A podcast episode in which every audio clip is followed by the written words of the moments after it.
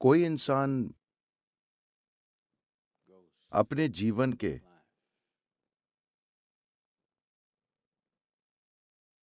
भौतिक, आध्यात्मिक या किसी भी आयाम में कितनी दूर जाएगा, ये मूल रूप से इस पर निर्भर करता है कि उसमें कितनी ऊर्जा भरी हुई है। हाँ। बहुत से लोगों में ढेर सारी ऊर्जा है। मगर उनके अंदर इस ऊर्जा को एक तरह की व्यक्तिगत शक्ति में रूपांतरित करने का ज्ञान या ज़रूरी प्रणालियाँ नहीं है। शक्ति किसी और के बारे में नहीं होती शक्ति आपके बारे में होती है.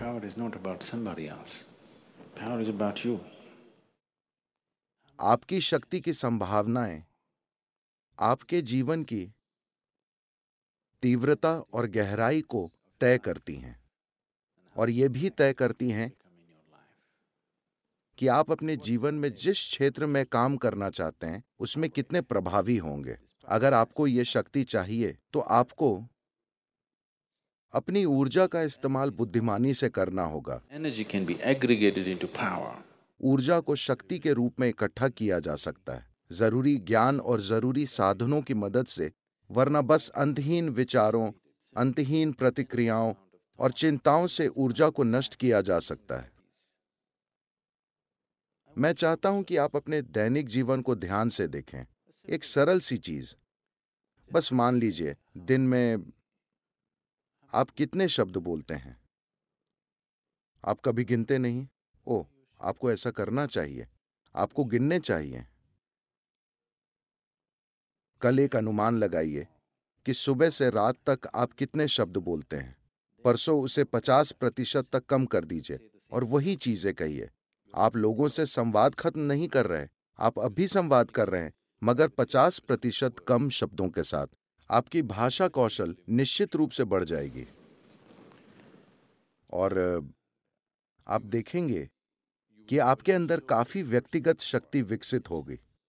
देखिए इस बात के वैज्ञानिक प्रमाण हैं कि अभी जब आप यहाँ आराम की स्थिति में बैठे हैं आपकी कम से कम 20 प्रतिशत ऊर्जा आपके दिमाग में खर्च हो रही है।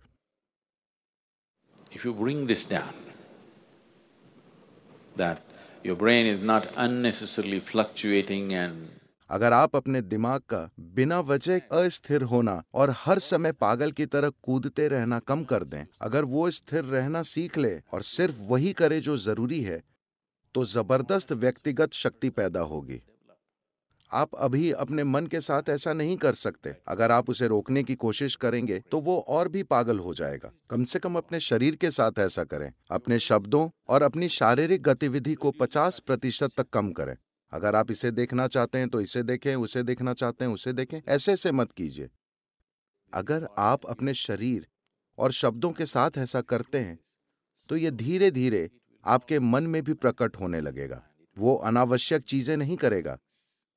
जब आप गैर ज़रूरी चीज़ें नहीं करते तो आपके अंदर जो ऊर्जा है, वो धीरे धीरे खुद को संभावनाओं से भरी शक्ति में बदल देती है।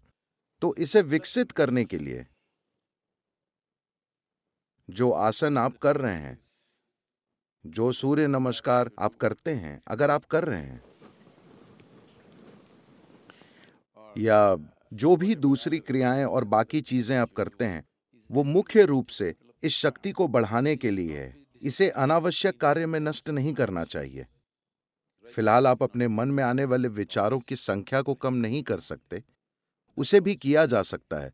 अगर आप बस अपने अंदर एक स्पंदन लाएँ एक सरल मंत्र। जब ये पागल हो रहा हो बस कुछ समय तक इसका जाप करें एक तरह का स्पंदन पैदा करें। आप देखेंगे कि उससे ज़बरदस्त व्यक्तिगत शक्ति पैदा होगी. अपने अंदर इस शक्ति के बिना आप जीवन के आयामों को पार नहीं कर पाएँगे। जीवन अभी अधिकांश लोगों के लिए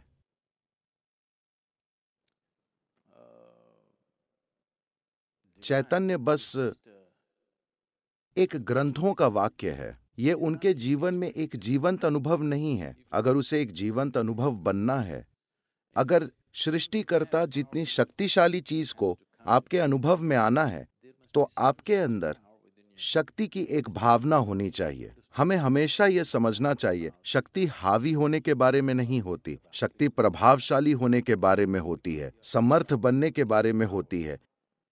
जब आप में इस शक्ति की संभावनाएँ होती हैं, तब आप इस जीवन से, सहजता से गुजरते हैं। इससे फ़र्क नहीं पड़ता कि आपकी सामाजिक स्थिति क्या है, आर्थिक स्थिति, भौतिक स्थिति क्या है। आप एक राजा की तरह चलते हैं, क्योंकि आपके भीतर की शक्ति आपको इस तरह चलाती है।